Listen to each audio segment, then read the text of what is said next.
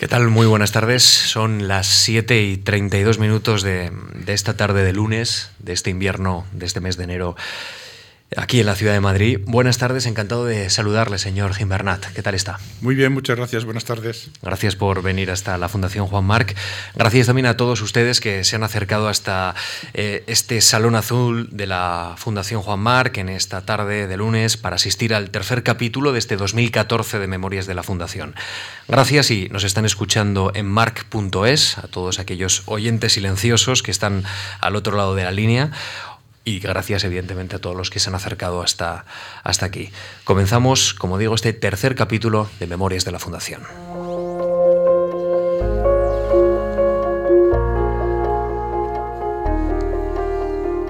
Radio March, Memorias de la Fundación.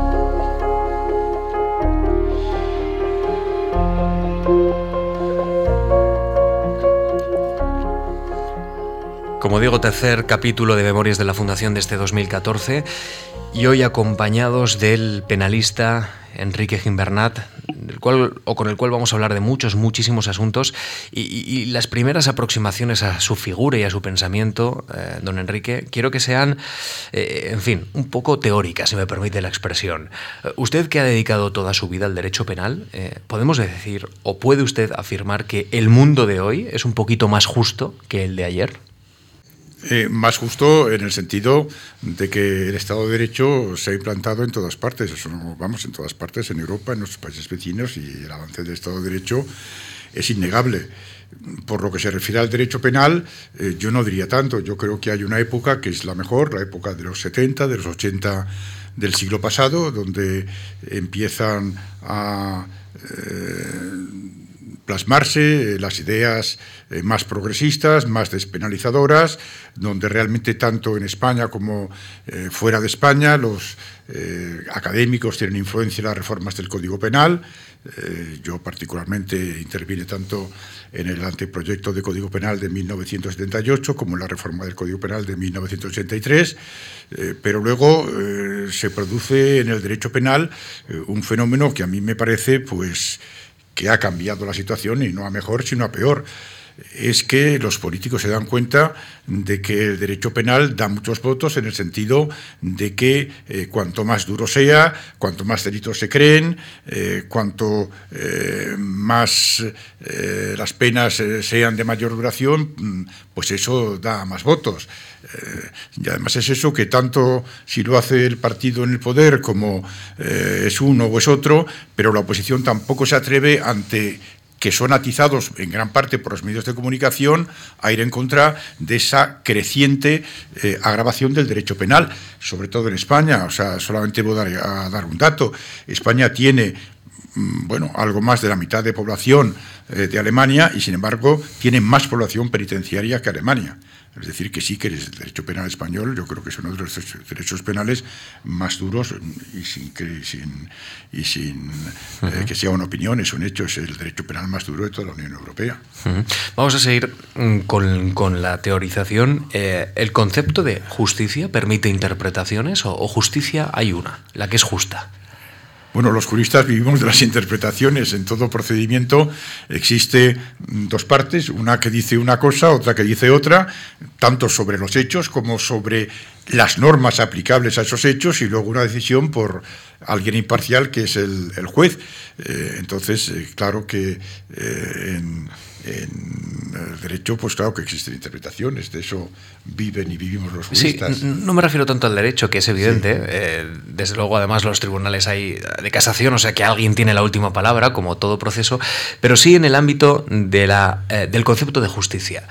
Cuando eh, un letrado, cuando un juez se pone delante de un proceso, uno puede interpretar lo que es justo o injusto, es decir, todos nos podríamos poner de acuerdo en lo que es justo o injusto, o o las interpretaciones, digamos, eh, permiten una variedad de disposiciones muy amplia.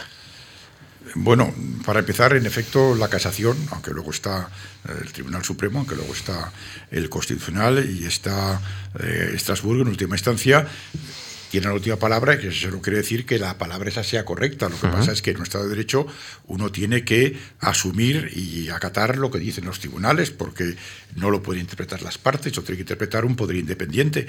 Eh, por consiguiente, eh, sí que tienen la última palabra, pero no quiere decir que sea la palabra, por así decirlo, correcta. Eh, claro, el juez, por otra parte, sí que tiene un campo de interpretación, pero en definitiva el que hace las leyes no es el juez, el que hace las leyes es el legislador. Y por tanto, el juez, dentro de ese marco que le ha fijado el legislador, podrá interpretar en un sentido o en otro pero mm, la justicia no se deriva tanto y no hay que tenerla tanto en cuenta en función de lo que dicen los jueces, sino en función de lo que dicen los legisladores y si esa legislación es justa o injusta. Bueno, mm, todos también nos tenemos que poner de acuerdo en que en un Estado de Derecho democrático pues el que hace las leyes es el legislador y nos guste o no nos guste, pues las tenemos que acatar, las podemos criticar, podemos tratar de que se droguen, pero mm, es el legislador y lo tenemos que respetar. Uno puede estar de acuerdo o no estar de acuerdo con una determinada orientación legislativa, pero claro que hay que respetarla porque este es el Estado de Derecho. Profesor, es muy interesante, por ejemplo, cuando los propios jueces eh, influyen en el proceso del legislador, ¿no? porque hay ocasiones en las que los jueces, cuando se acercan a una realidad completamente, y podemos decir así a veces, eh, que, nunca se ha tocado, que es eh, eh, una realidad que, digamos, que por su potencial exige una primera aproximación y, desde luego es complicado en ocasiones aplicar la, legislación. estoy pensando, por ejemplo, en el caso de, la legislación hipotecaria, que, que reflejaba, mm, en principio, unos dramas sociales la aplicación de la ley y, sin embargo, una cierta exigencia de adaptación a los nuevos tiempos. ¿no? Ha sido a través de varias sentencias y ha sido también el propio reclamo de los jueces lo que ha permitido que esa ley eh, empiece a cambiarse en nuestro país. Esto también eh, no lo podemos dejar eh, de lado. ¿no? Es el legislador quien hace las leyes, pero también el que aplica las leyes es el que puede en ocasiones permitir que se cambien. ¿no? Sí, sí, sin duda. Vamos, incluso en el Código Penal hay un artículo en el cual se dice que si el juez piensa que un determinado precepto no debería estar vigente, que se puede dirigir al legislador eh, diciendo que se cambie o que se modifique. Claro que los jueces sí que tienen eh, impronta y pueden tener influencia dentro del Poder Legislativo, dentro del Gobierno, que es el que al fin y al cabo es el que presenta los proyectos de ley que luego aprueba el Parlamento. Hoy día en el que muchos ciudadanos sienten, sienten en sus carnes que sufren injusticias, quiero preguntarle si todos somos iguales ante la ley. Bueno, pues estamos viendo que no. ¿Y por qué? ¿Por qué sucede esto? Bueno, pues esto sucede eh, porque em, estamos eh, teniendo un caso que es el que afecta a la infanta Cristina, donde estamos viendo cosas que hasta ahora no habían pasado. Estamos eh, viendo que el fiscal recurre una autodiputación, cosa que no había sucedido nunca. Estamos viendo que el fiscal se adelanta antes de que el juez resuelva imputarla por segunda vez. Estamos viendo que el dictamen de la agencia tributaria no es el que corresponde desde el punto de vista competencial, que sería el de Cataluña o el de Barcelona, sino que viene aquí a Madrid, a la Dirección General. Estamos viendo cosas pues que no habían sucedido. Estamos viendo que de alguna manera tanto el Ministerio Fiscal como el Ministerio de Fomento eh, pues eh, están tratando de que pasen cosas que no deberían pasar. Y en términos generales, no, tanto significados en este, en este caso concreto que, se está evidentemente viendo ahora mismo en los tribunales, usted puede decir que, en España, en general, los ciudadanos pueden sentirse cómodos o por lo menos con la confianza de que van a ser tratados de, de forma igual ante, ante la ley, ante los tribunales. Bueno, yo tengo la mejor de las opiniones del Poder Judicial. Yo creo que el Poder Judicial está compuesto en su inmensísima mayoría por eh, personas eh, honradas y honestas y que, que, aplican las leyes pues, en función de lo que ellos estiman que es la interpretación justa y adecuada de la norma que en concreto tienen que aplicar. Me imagino que un buen funcionamiento de la justicia es el que permite la igualdad de trato, eh, una eficacia en la toma de decisiones, ¿no? cierta agilidad. De esto hablaremos, hablaremos en los próximos eh, minutos y, diligentes órganos de casación para garantizar que no se conculque ninguna libertad. Eh, ¿Usted se atrevería, ahora que, tiene una larga mirada sobre el proceso penal, a, a enunciar un canon de la justicia, es decir, lo que debe tener la justicia. Yo, yo, soy totalmente lego en esta materia y le he dado tres características. No sé si me falta alguna. Bueno, la justicia en primer lugar tendría que tener más medios, eso sería fundamental. en la justicia, yo creo que en ningún caso sería un gran retroceso, no retroceso porque en España eso no ha pasado nunca, los eh, procedimientos penales no los debe instruir el Ministerio Fiscal, que al fin y al cabo depende del Gobierno, sino que lo deben instruir los jueces, que son independientes en el sentido de que a un juez le guste o no le gusta el poder, a un juez no hay quien le mueva. Los jueces son inamovibles. Los fiscales son todos, por definición, amovibles. Eh, por consiguiente, yo creo que eso sería un atraso muy importante si en España, donde realmente tenemos un poder judicial independiente, en principio, y en la mayoría de los casos, y estamos viendo en el supuesto que acabamos de referir de la infanta, donde quien está siendo independiente, eh, ajeno a cualquier tipo de presión política, por lo menos aparentemente, es el juez, mientras que estamos viendo que el fiscal está haciendo cosas que no hace en ningún eh, otro procedimiento penal que se conozca, ni que obligue a un eh, juez a dictar una auto de imputación de doscientas y pico páginas, cuando los autos de imputación aparentemente, prácticamente no tienen fundamentación y eh, no tienen más allá de un folio y medio. Bueno, pues Estamos conociendo a la persona aquí en la Fundación Juan Marca, Enrique Gimbernat. Sirvan estas palabras del profesor para para entrar en este laberinto de conceptos que utilizaremos en los próximos minutos en, esta tarde y, también de, su vida, de la vida que nos va a contar, eh, la vida que, desde luego le ha llevado por los, eh, por los eh, sobre todo por los despachos de universidad, por las aulas de universidad, pero también, en cierta forma, también por algunas reformas legislativas, como ha mencionado el propio profesor que, contaremos en los próximos minutos. Vamos a conocer ahora mismo, si le parece, su trayectoria resumida en un par de minutos con la ayuda de Lucía Franco y luego ya entramos en la conversación más reposada. Enrique Gimbernat es uno de los penalistas más respetados en nuestro país. Se licenció en 1958 en Derecho por la Universidad de Madrid y en 1963 obtiene el doctorado por la Universidad de Hamburgo con la tesis El desarrollo de la teoría de la causación adecuada en el derecho penal alemán. Para el desarrollo de la misma contó con una de las becas de la Fundación Juan Marc que solicitó en 1960.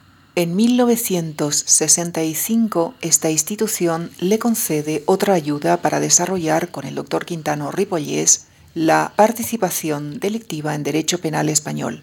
Obtiene el doctorado por la Universidad de Madrid con premio extraordinario y se introduce de lleno en el mundo académico español. Posteriormente gana la cátedra de Derecho Penal en la Universidad Complutense de Madrid.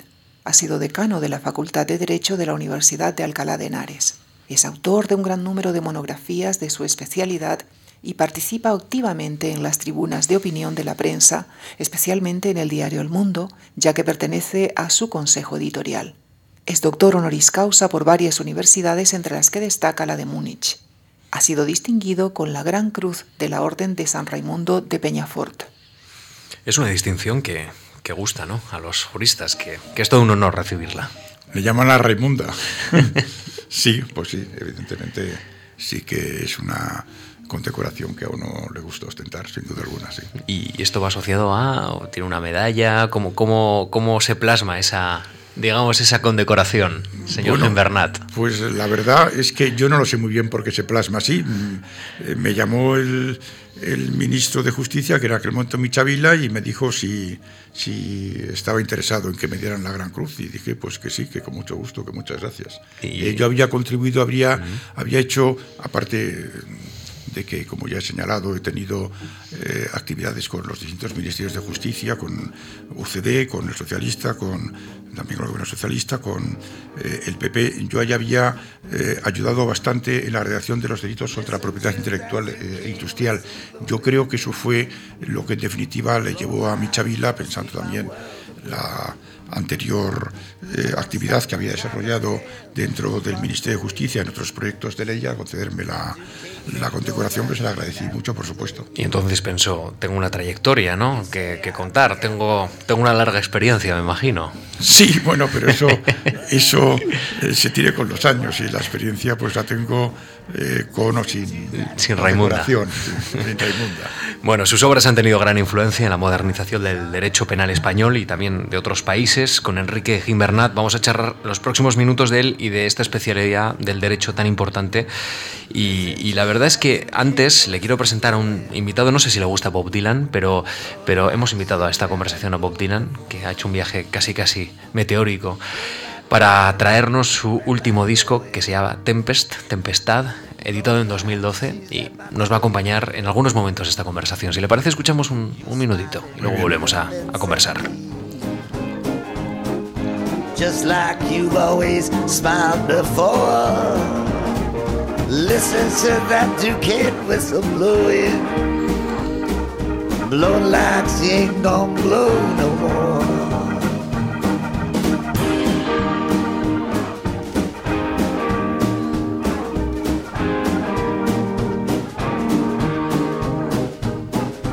Can't you hear that Duquesne whistle blowing? Blowing like the sky's gonna blow apart. You're the only thing alive that keeps me going. You're like a time bomb in my heart. El derecho penal debe partir de una estricta observación de la realidad, de lo que sucede en una comunidad, y usted menciona en uno de los trabajos depositados en la Fundación Juan Marque, concretamente la memoria del año 65, que, que dice, no voy a tratar de establecer una regla para cada delito, sino para grupos de delito. Esta labor de abstracción, eh, entiendo, es, es, vital ¿no? para el legislador. sin ella está perdido. Claro, esta es la parte general. Era un tema de parte general es decir, era la participación delictiva. La participación delictiva regula la inducción, la cooperación necesaria, la autoría, la coautoría ejecutiva y la complicidad. Entonces, estas son figuras que se aplican a cualquier clase de delito. Se puede ser inductor de una estafa, de un delito contra propiedad intelectual, de un asesinato eh, o de una violación. Por consiguiente, se trataba, en efecto, de tratar de determinar eh, cuáles eran las características que tenían que reunirse para que una persona pudiera ser inductor, coautor ejecutivo, cooperador necesario o cómplice, pero esto se aplicaba a cualquier clase de delito, que a mí es realmente lo que más me atañe a veces del derecho penal, que es cuanto más abstracción más me gusta porque eh, yo soy muy teórico, aunque luego también tengo mis eh, aspectos prácticos, pero a mí la teoría siempre me ha gustado mucho. Por eso me voy a Alemania. A usted, son muy teóricos. A usted le gusta la teoría, ahora hablaremos de su estancia en Alemania, pero no hace mucho eh, usted planteaba en una tribuna de prensa la importancia de que el legislador identifique correctamente retos, amenazas y, y preserve derechos, evidentemente. Leo literalmente su opinión. Si el legislador estatal, y el legislador estatal es único, gobierna el PSOE o gobierna el PP, y nada menos que el legislador penal se dedica, como se pretende, a enviar mensajes contradictorios a los destinatarios de la norma, ahora es legal, ahora ya no es legal, ahora es delito, entonces no puede sorprenderse de que se le pierda el respeto. ¿En cuántas ocasiones ha sucedido esto en, España? Esta suerte de inestabilidad normativa, no tanto en la letra pequeña, sino en la orientación del derecho penal.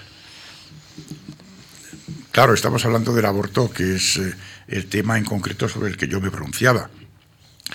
Eh, hace poco salió un artículo, no recuerdo ahora el autor, en el, en el eh, país en el cual se trataba de justificar la legislación sobre el aborto diciendo, bueno, es que son ideologías. Y bueno, cuando llega un partido al poder, pues aplica su ideología. Bueno, una cosa es la ideología y la legislación y otra cosa es el derecho penal. Tú puedes decir, bueno, pues mi ideología es privatizar la sanidad o mi ideología es nacionalizar los bancos, no pasa nada. Pero si tu ideología es decir, a los que no piensan como yo, los meto en la cárcel, esas cosas son eh, palabras mayores. Es decir, que una cosa es la ideología y otra cosa es que ante una cuestión como es lo del aborto, donde existen dos posiciones, una los que dicen que el eliminar al embrión, al cigoto, al feto es un asesinato y otros que piensan que el cigoto, el embrión y el feto en las primeras eh, semanas del embarazo es una eh, entidad con una potencialidad de vida, lo que a mí me parece que es un abuso de derecho penal es decir en algo sobre lo que hay discrepancias, es que los que tienen una ideología digan a todos los que no piensen como nosotros, a esos los metemos en la cárcel. En ese sentido, Claro que es mandar un mensaje contradictorio cuando durante 30 años en España aunque se aplicó la ley de supuestos de 1985 de una forma amplia, eh, se ha podido abortar libremente y que de pronto te digan, no, no, se ha acabado, esto es delito ya la cárcel. Bueno, yo creo que el legislador no puede dar esos mandazos en una materia como esta. Que aquí ya no se trata de decir quién tiene razón o quién no tiene razón. Aquí se trata de decir que no se puede imponer una ideología así que se puede imponer con el derecho administrativo, o se puede imponer con el derecho civil, o se puede imponer con el derecho mercantil, pero imponer una ideología con el derecho penal, es decir, metiendo en la cárcel a un amplísimo, tal vez más del 50% de la población que no piensa como tú, eso es lo que me parece, y a eso me refería, que no debe hacer el legislador. Hmm. A mí esta reflexión, sobre todo, le quería preguntar, más allá de este caso concreto, es eh, si el hecho de que haya dos partidos que en este momento, eh, por lo menos en la historia más reciente de nuestro país, de la democracia española, estén eh, alternándose en el poder, si, no, sería mucho más eh, correcto que, se plantearan unos ciertos objetivos, unos ciertos pactos de una visión del derecho penal que, no fuera alterado por quien estuviera en el poder, eh, tanto si fuera de una ideología o de otra. No sé si esto es pensar demasiado o incluso atar de manos al poder político, porque una de las iniciativas claramente del poder político tiene que ser esa, adaptarse, como lo hemos hablado, a los tiempos y a los retos de cada sociedad. Bueno, que haya eh, diferencias de matiz en el derecho penal y en los códigos penales se puede admitir. Lo que no se puede admitir, y ahí sí que tendría que haber políticas de Estado, es, por ejemplo, en la educación. Es una vergüenza que en este país haya siete, ocho, nueve leyes de educación sucesivamente. Ahí sí que tendría que haber un pacto de Estado. No puede ser que haya tanto en la enseñanza media como en la enseñanza universitaria, que cada vez que llega alguien al poder cambia los parámetros. Yo cuando hacía oposiciones a cátedra, pues todos sabíamos lo que teníamos que hacer. Teníamos que tener seis ejercicios preparados eh, y los preparábamos y tratábamos de eh, conseguir eh, el apoyo del tribunal y obtener la plaza. Pero es que ahora los sistemas de acceso a la cátedra están cambiando cada tres años o cada cuatro años. Como un científico que quiera acceder a una cátedra de Derecho Penal o de Física o de Química o de Medicina tiene que estar continuamente cambiando su sistema de, preparación, porque lo que antes era una posición ahora se cambia y tiene otros ejercicios, la composición del tribunal era una manera y ahora es de otra, ahora ya ni siquiera hay oposiciones, se presenta simplemente una instancia y hay un tribunal que no se conoce cuál es, que dice si uno está habilitado o no está habilitado para acceder a una titularidad o una cátedra. Yo creo que en la educación sí que realmente debería haber eh, eh, una, un consenso y que no hubiera esa sucesión de leyes de educación que realmente pues eh, no hacen más que eh, eh, distorsionar realmente una cosa de esa importancia como la tiene, que es la formación de los españoles. En la solicitud de su segunda beca en esta fundación, eh, usted concluye, voy a seguir el siguiente principio. Leo literalmente.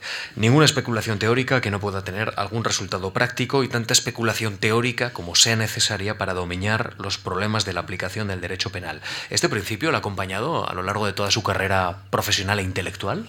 Toda la vida. No sabía que había escrito eso toda la vida. Es decir, yo hacer teoría por hacer teoría, no. La teoría tiene que tener una aplicación práctica. Y si la aplicación práctica requiere irse a una teoría muy elaborada, habrá que irse a una teoría muy elaborada. Pero yo pienso que no puedo estar en una torre de marfil. Todo lo que tenga que hacer en derecho es para que tenga aplicación práctica y, que, y también para que pueda ayudar a los prácticos, a los que tienen que aplicar el derecho, que son los fiscales, que son los abogados, que son los jueces. ¿Y, ahí está la vocación por el derecho de Enrique Gimbernat o esto es mucho decir?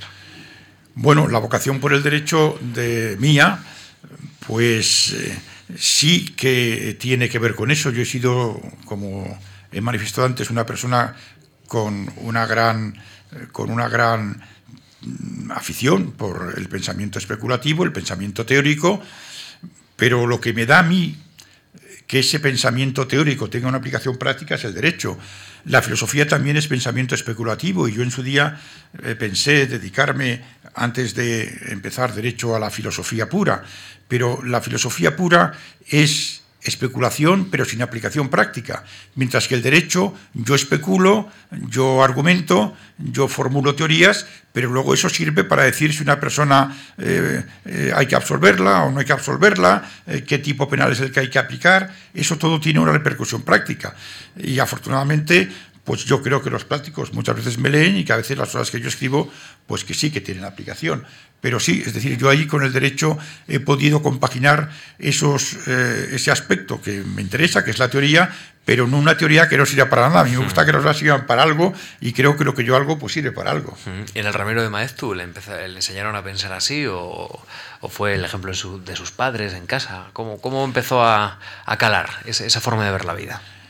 Bueno, eh, pues mis padres eran unas personas muy liberales, pero yo eh, creo que ahí eh, en mi formación influyen amigos, cuando tengo 14, 15 años, 13 años, que me recomiendan libros, luego un viaje a Inglaterra, yo tenía un tío que vivía allí, y entonces eh, el contacto con Pío Baroja, con Ortega, con Bertrand Russell, con Unamuno, con Sartre, con Camille más tarde, eso eh, me ha gustado desde el principio, ha sido una afición, yo he sido pues un intelectual y además un intelectual eh, en este sentido que no seguía la intelectualidad, si se puede llamar de esa manera, franquista, sino la intelectualidad democrática, la intelectualidad, la intelectualidad de la oposición. Es decir, gracias a unos padres liberales, gracias a amigos que me eh, introdujeron en ese mundo de autores que en aquella época o estaban escondidos o estaban prohibidos y gracias a dos viajes que hice a Inglaterra con 16 y con 18 años, gracias a que un tío mío vivía allí, yo pude entrar en contacto con el mundo que me atrajo, que fue el mundo de los intelectuales, el mundo de los filósofos, el mundo de la literatura y siempre me he movido dentro de ese mundo de la intelectualidad y luego pues siempre he tenido la idea de ser un intelectual comprometido. Voy a contar una anécdota. Yo siempre tuve una gran afición por Bertrand Russell, por el filósofo eh, inglés, y yo recuerdo que con 18 años le escribí una carta para decirle lo que me habían interesado y lo que me habían impresionado sus libros. Y Bertrand Russell, que tenía en aquella época casi 90 años, pues frente a un muchacho de 18 años que le había escrito una carta, me contestó con una carta diciendo que eh, eso le animaba, ver que sus obras tenían importancia, una carta que por cierto tengo enmarcada en mi despacho. Me encanta que me cuente esto, que nos cuente esto, porque usted dice que en esa edad, más o menos a esa edad tenía 18, eh, en esos años, eh, con la primera de las becas, usted financia en parte su doctorado en la Universidad de, Hamburgo, con la primera de las becas de la Fundación Mark. En el año 1960, con el doctor Siebert, se introduce en la teoría de la causación y, me imagino que llegan ideas y experiencias que van oxigenando la mente de, Enrique Gimbernat, siendo muy joven, poco más de 20 años, en aquel tiempo 18, aquí estamos hablando de 22, 23, cuando se acerca ya hasta Hamburgo, y, me imagino que todo frente a una España eh, muy diferente a lo que estaba viviendo en Alemania. ¿Cómo fue ese choque de esa, esa parte de Europa que usted se encontró y que me imagino que, que fue muy sugerente?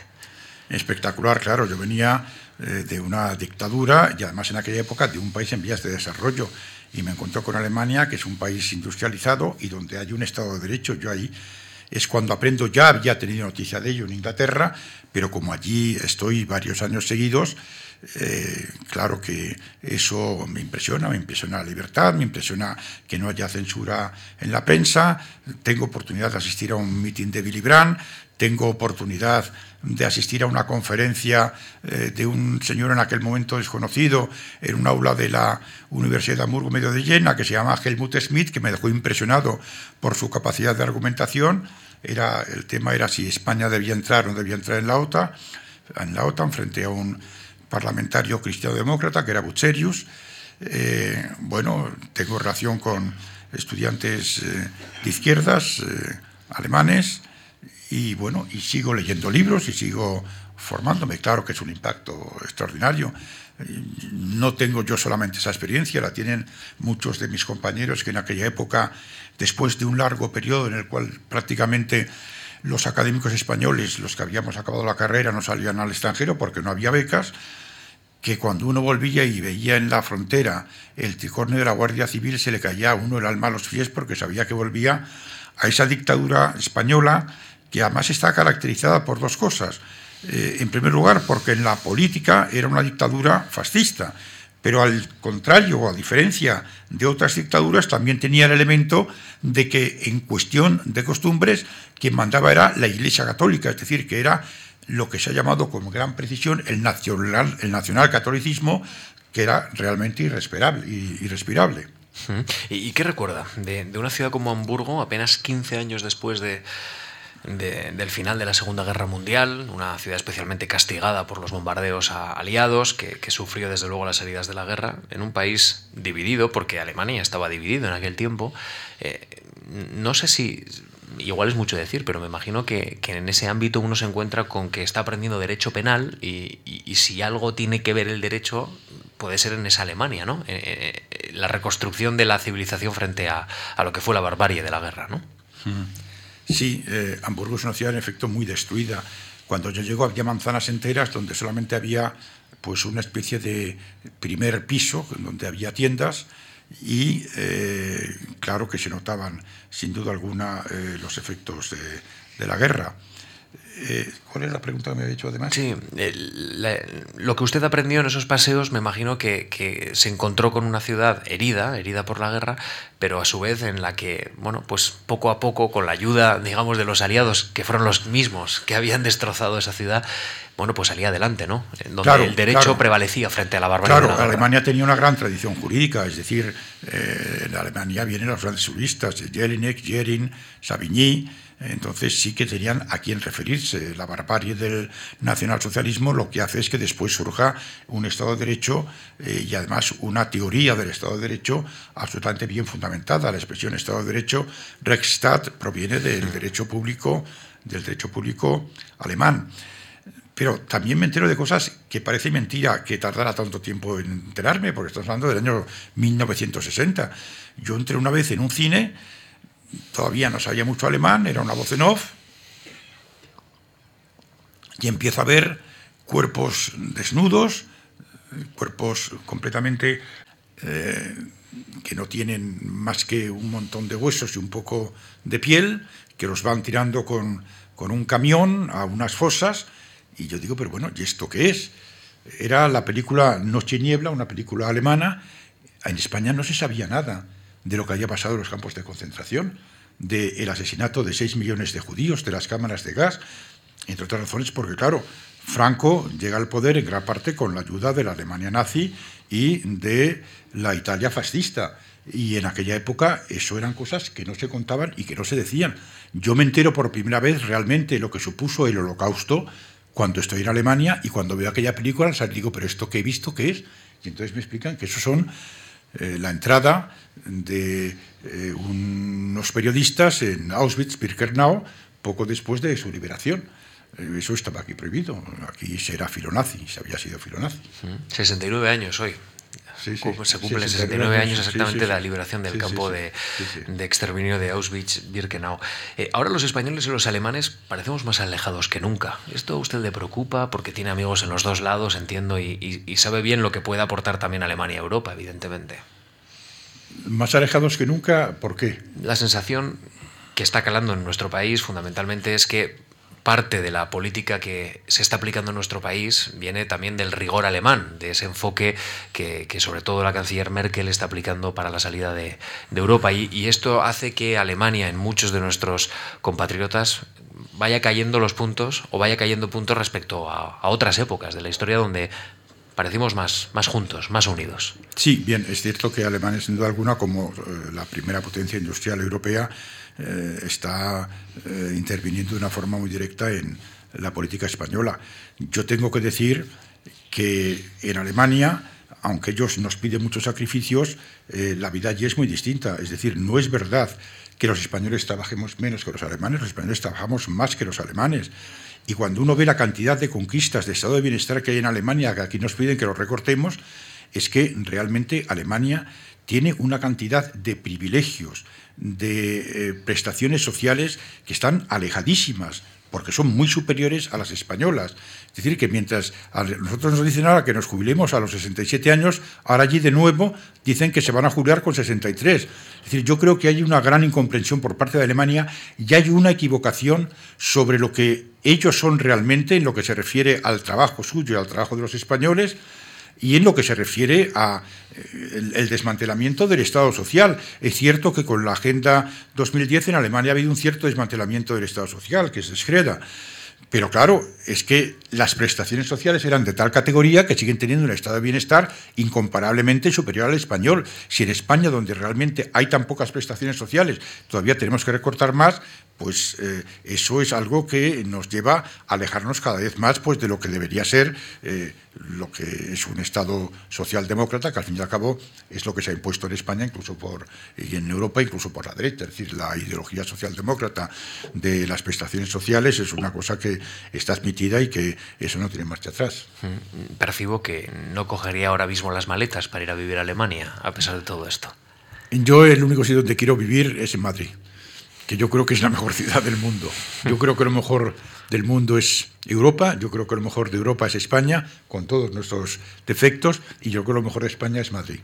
Eh, por consiguiente, no, no me iría a vivir en Alemania. Alemania es gente muy distinta, no es gente latina, tiene un clima horrible, eh, hace mucho frío, eh, oscurece muy pronto y la gente es muy distinta de cómo somos nosotros.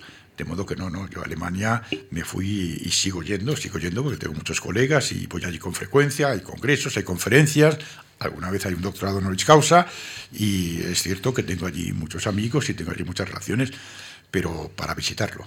Ya que lo menciona, el 21 de octubre del año 99 usted es investido doctor honoris causa por la Universidad de Múnich y en una nota que, que envía a esta fundación reconoce que es la culminación de su vida académica y usted dice en esa, e, e, en esa carta remitida al, director de la Fundación, a José Luis Juste, nunca agradeceré bastante que la Fundación tuviera fe en mí y en mi futuro. La beca, usted argumenta, del año 61 le permitió doctoras en Hamburgo, la del año 65 incorporarse a la Universidad Española y evitar que abandonara la carrera académica.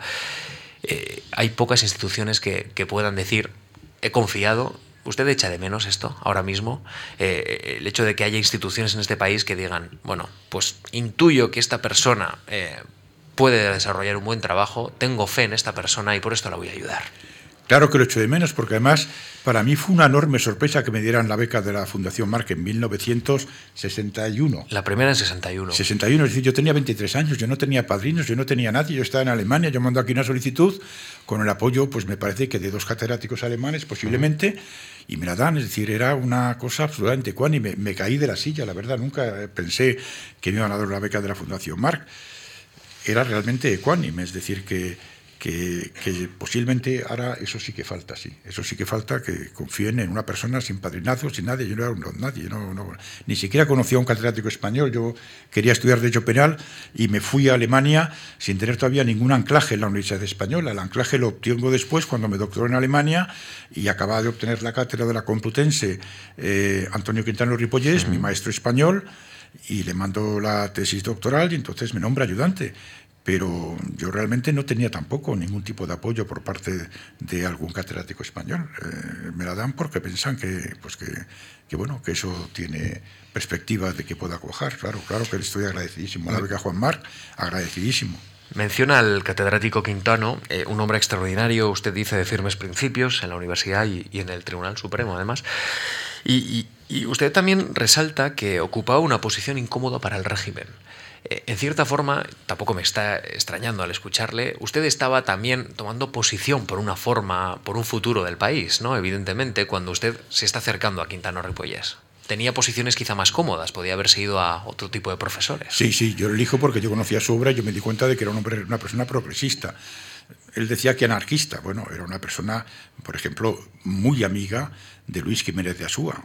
Luis Jiménez de Asúa era el penalista más importante de, de la época eh, anterior a, la guerra civil, eh, fue vicepresidente del Congreso de los Diputados, se exilió en Buenos Aires y me consta que, porque además lo hice por escrito, Luis Jiménez Asúa tenía la mejor de las opiniones de Quintana con quien tenía una gran relación personal. Claro que yo me acerco a Quintano porque yo me di cuenta que es una ideología con la cual yo puedo conectar, sin duda alguna, sí. sí, sí, sí, ¿Y cómo Quintano, al que usted define casi un hombre anarquista, se cuela en el Supremo? Esto pues, se les coló, pues, pues, pues, se les coló, Quintano, Quintano se les coló.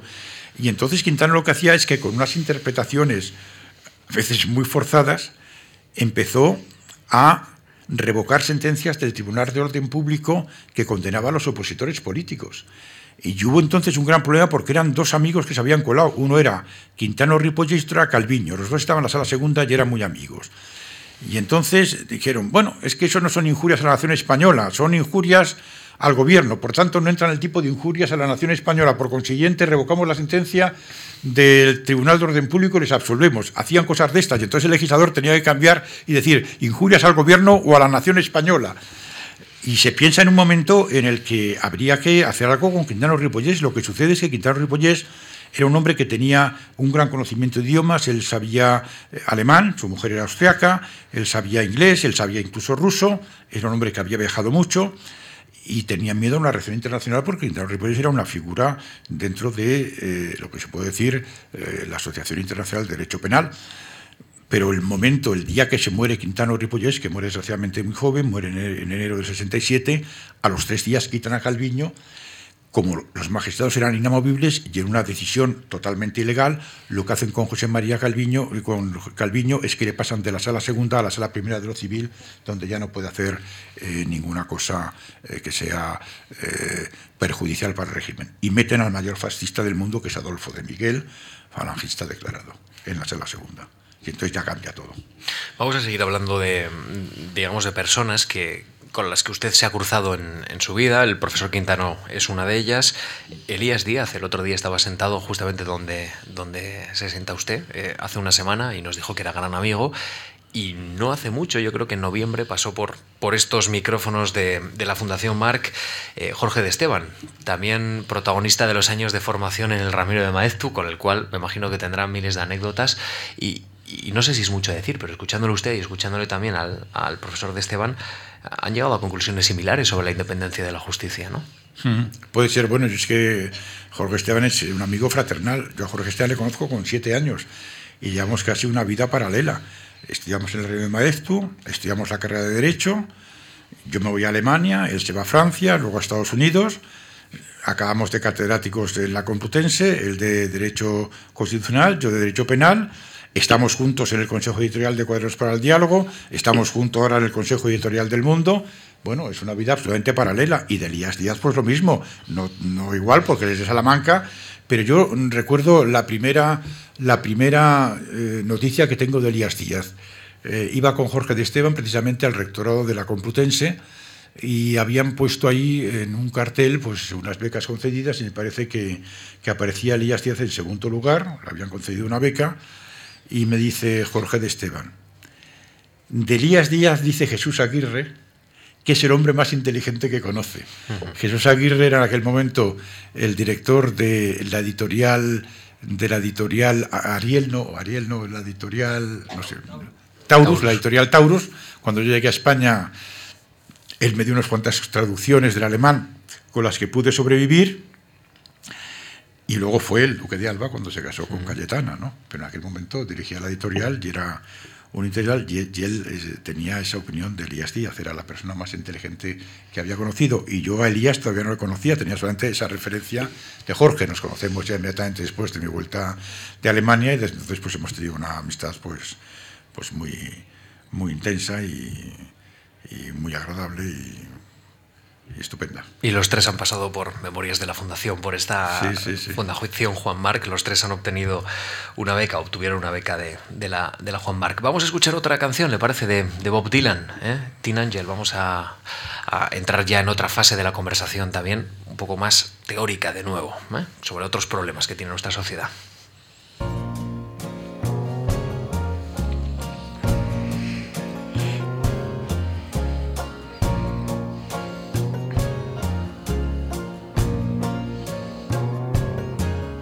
It was late last night when the boss came home to a deserted mansion and a desolate throat. Servant said, Boss, the lady's gone. She left this morning just for dawn. You got something to tell me? Tell it to me, man. Come to the point as straight as you can. Old Henry Lee chief of the clan came riding through the woods and took her by the.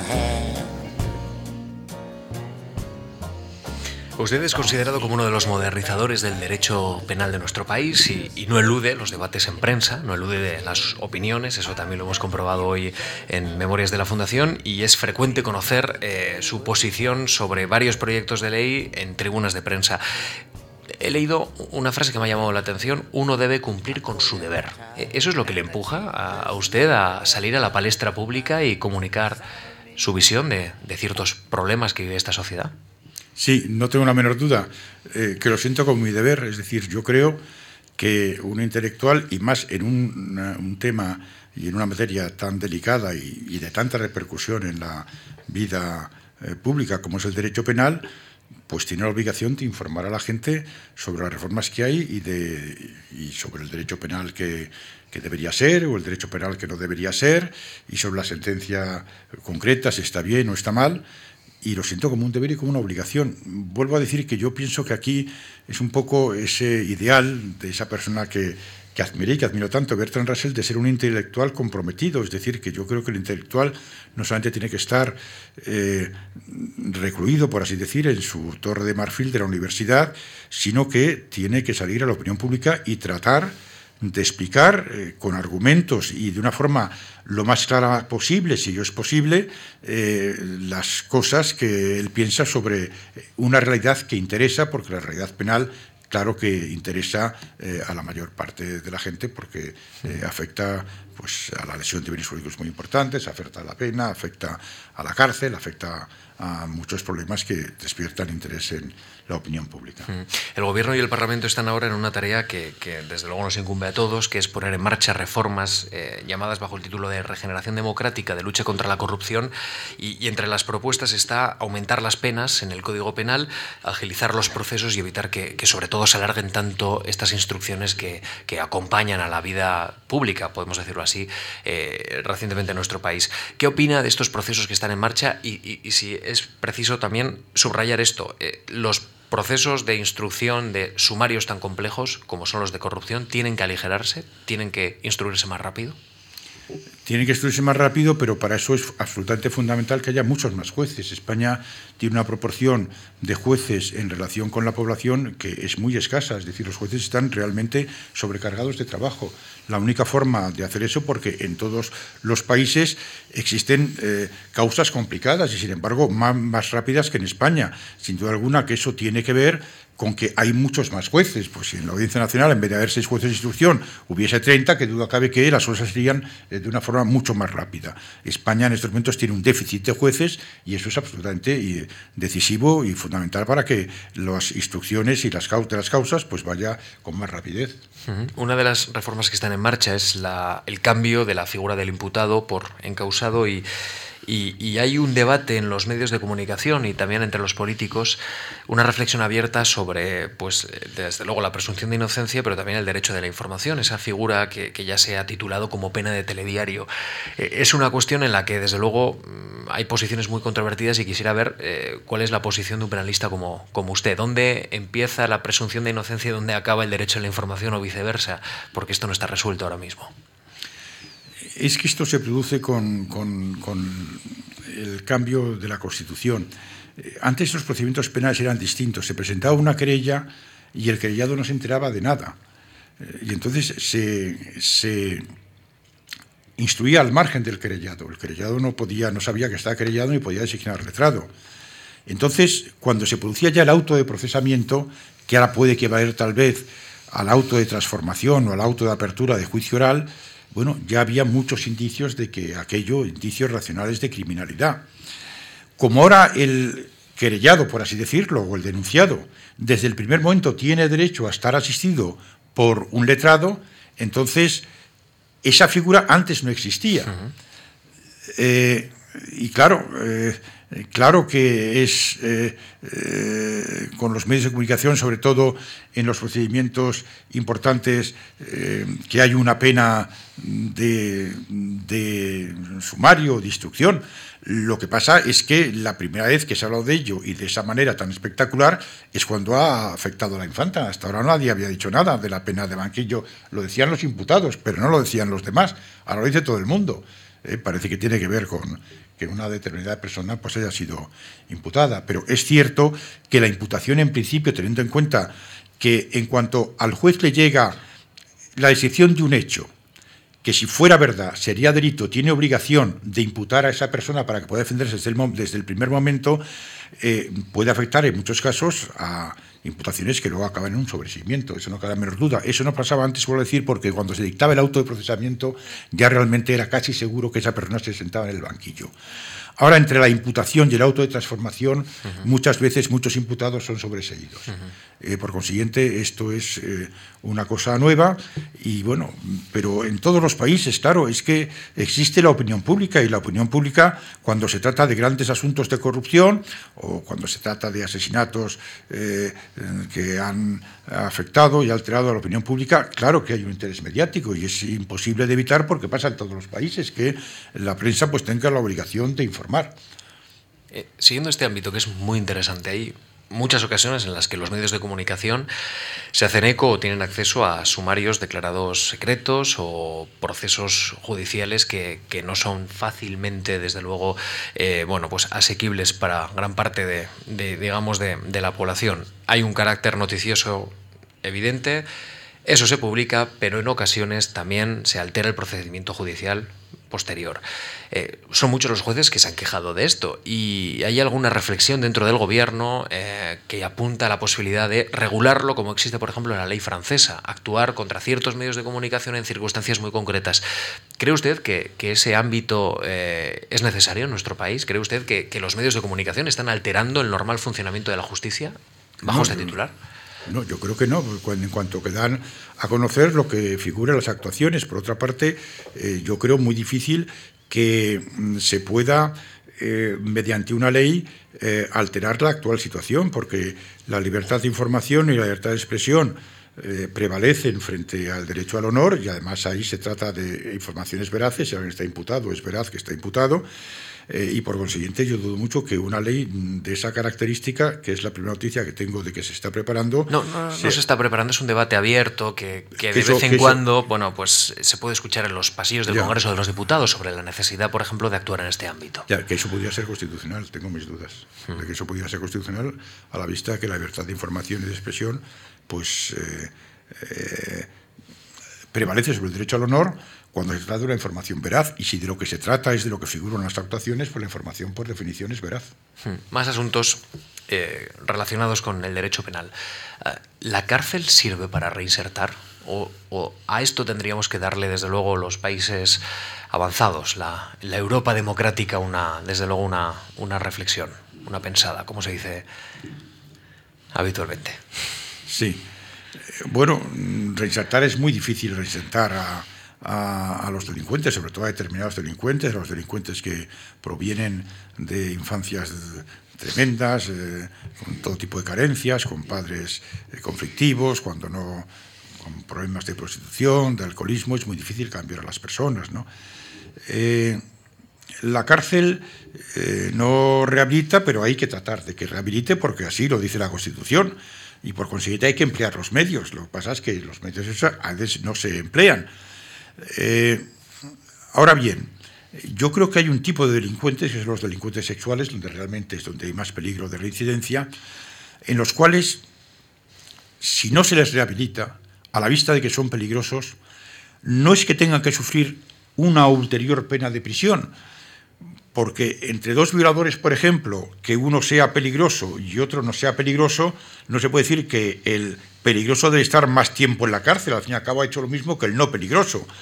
Si se dice que debe estar más tiempo en la cárcel, sería por algo que no ha hecho, que sería una violación que no se ha cometido, o por ser peligroso, lo cual no es su culpa. Pero yo creo que estos delincuentes sexuales lo que deben ser es que se les aplique una medida de seguridad, es decir, no una medida aflictiva. Ellos ya con el cumplimiento de la pena de prisión han purgado, por así decir, su delito. Su peligrosidad no es su culpa, no son culpables de ser peligrosos. Entonces se trata de establecer una medida que proteja a la sociedad, bien en centros de terapia social, bien con pulseras que les puedan detectar, bien con otros eh, tipos de eh, vigilancia, eh, pero en cualquier caso no con una pena, pero sí que la sociedad se tiene que, se tiene que tratar de proteger frente a delincuentes que son peligrosos cuando la rehabilitación, que en efecto es lo que hay que intentar que se consiga con los penados, pues ha fracasado a veces eh, sí que funciona y a veces, muchas veces, pues no funciona, porque naturalmente cambiar a una persona que puede tener unos traumas terribles de su infancia, de su juventud, pues es muy difícil, es muy difícil que las personas dejen de ser como son. En la actualidad, cuando América está mirando a España, ¿Importa parte de nuestro derecho penal? Usted que tiene, digamos, una visión muy completa de cómo está América Latina y todo su derecho penal, eh, en este caso, ¿somos eh, exportadores, digamos, de un buen derecho penal? Sí, sí, somos exportadores, sin duda alguna. Es decir, yo pues no exagero, puedo ir al año por lo menos una vez a Latinoamérica y mis libros pues se editan allí. Yo allí tengo editados cuatro, cinco, seis libros, no soy yo el único, otros penalistas, doy conferencias, tengo doctor honoris causa por universidades mexicanas, venezolanas. Nosotros tenemos una enorme influencia sobre Latinoamérica y, bueno, el prestigio de, la ciencia penal española en Latinoamérica es decisivo y determinante. Sí, sí. Yo tengo luego discípulos, tengo eh, eh, discípulos eh, de otros países, mexicanos, de otros países que vienen a estudiar conmigo. O sea, sí, sí, sí que tenemos una gran influencia sobre Latinoamérica, sin duda alguna, mucha. Bueno, vamos terminando ya esta conversación aquí en Memorias de la Fundación. Señor La crisis que estamos viviendo, eh, no, sé qué legado nos va a dejar. Yo le quiero preguntar, en el ámbito del derecho penal, si cree que va a haber modificaciones sustanciales en este nuevo mundo que, va a surgir tras, tras la crisis. ¿Va a haber más justicia, menos justicia, más derechos, menos derechos? En fin, ¿cómo ve el panorama después de la batalla? Eh, menos derechos y más penas de cárcel, que es lo que pide la gente azuzada por los medios de comunicación. Y, esa es una tendencia irreversible. Irreversible porque da votos, da votos y al dar votos, pues, o sea, lo propone el partido en el poder y el partido en la oposición no se atreve a decir que, que, bueno, que cuantos más años, 40, 50, 60, a pesar de que eso no tiene comparación, diga lo que se diga, informándose o desinformándose la opinión pública, tenemos el derecho penal más eh, duro y eh, más eh, agravado de toda la Europa occidental, sin duda alguna. Mm, ¿Y esto no ocurre en el resto de Europa? No, no, no ocurre, no ocurre. Es decir, aquí hay unas penas de cumplimiento efectivo de 40 años. Es cierto que existe la cadena perpetua en otros países, pero solamente desde el punto de vista nominal. Es decir, en unos países se revisa la cadena perpetua a los 10 años, en otros a los 15. Una cadena perpetua que se cumpla más de 20 años es una cosa muy rara por ahí fuera. Y aquí ahora hay 40 años de cumplimiento efectivo, algo totalmente insólito en los países de nuestro entorno. Y eh, en el nuevo en el proyecto de Código Penal es la prisión, la prisión permanente revisable, que la primera revisión es a los 25 años y la segunda a los 35. Es decir, eh, digo, para determinados delitos a los 25, para otros a los 35. Mientras voy a decir que en otros países donde hay esa pena perpetua revisable es a los 10 o a los 15. Antes de despedirla, ¿en qué está usted ahora mismo, señor Gembernat? ¿En qué está en estos momentos concentrado todas sus fuerzas? Todas mis fuerzas. Pues en tratar de escribir un tratado de derecho penal. El primero. El primero que llevo ya bastante avanzado y bueno, y, y luego pues en este momento estoy escribiendo un artículo para el libro homenaje a un colega mío, precisamente catedrático de Múnich, que se jubila sobre la omisión libera in causa, que es una cosa muy técnica, y, y, después voy a escribir otro artículo y después me voy a meter con, con otro artículo que es parte del tratado, y en eso estoy, y de vez en cuando, cuando me apetezca y veo que puede tener interés lo que pueda decir, pues publicaré un artículo en el mundo sobre alguna cuestión de actualidad. ¿Y el tratado cuándo verá la luz, más o menos? Pues espero que en dos o tres años. ¿Ya tiene editorial? Sí, sí, y, adelanto. Ah, bueno, entonces está comprometido, podemos decirlo así. Muchas gracias, señor Gimbernat, por haberse acercado a estas memorias de la Fundación Juan Marc, también a todos ustedes eh, y a todos los que nos han estado escuchando en marc.es. Y esta semana podrán disfrutar de, de, las conferencias Figuras del Antiguo y Nuevo Testamento y el viernes de las sinfonías de Beethoven con arreglos de cámara, concretamente de la Sinfonía número 5. Profesor Gimbernat, muchas gracias y, nos despedimos casi casi como hemos comenzado con Bob Dylan. ¿eh? Muy bien.